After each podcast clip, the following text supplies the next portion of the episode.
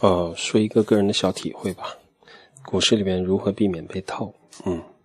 这个如果你确实花了时间在这里边，肯定会有这方面的经验。我个人的想法呢，时间参与的越长，这方面体会可能越多。现在的想法是，呃，就是两种不同的投资者，就是你到底是哪一种？就是有一种投资者认为投资的机会会非常稀缺，就是偶尔碰到一个非常好的机会，他会孤注一掷。然后这种情况之下呢，就两种结果：一个是可能赚了很多，还有一个可能就是赔了很多。但是在他的眼中，投资的机会是非常小的。还有一种投资人呢，就是我目前是这后一种状况。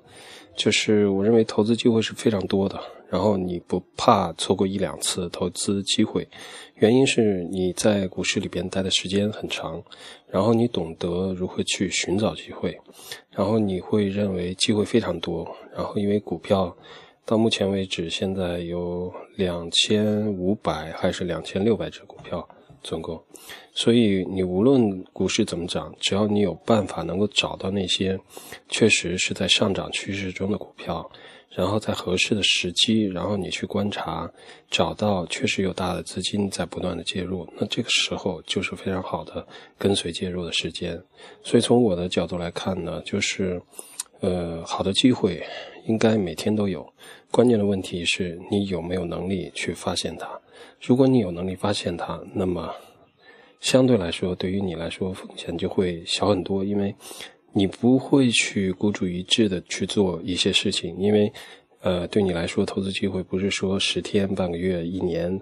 呃，或者半年、三个月才会有那么一两次，因为你总能够呃得心应手的找到更多的机会，这样呢，实际上就是它能弱化你那种孤注一掷的欲望啊。然后相对来说就会有更安全的一个投资的呃系数，你不会去追求那种高的边际利润而冒很大的风险，相反你会冒很小的风险，然后追求一个相对小的边际利润，但是呢你会赔的少，然后呢你会有稳步的盈利。我觉得现在的我个人来讲，我更喜欢第二种吧。就是这种稳定的收益的一种投资方式。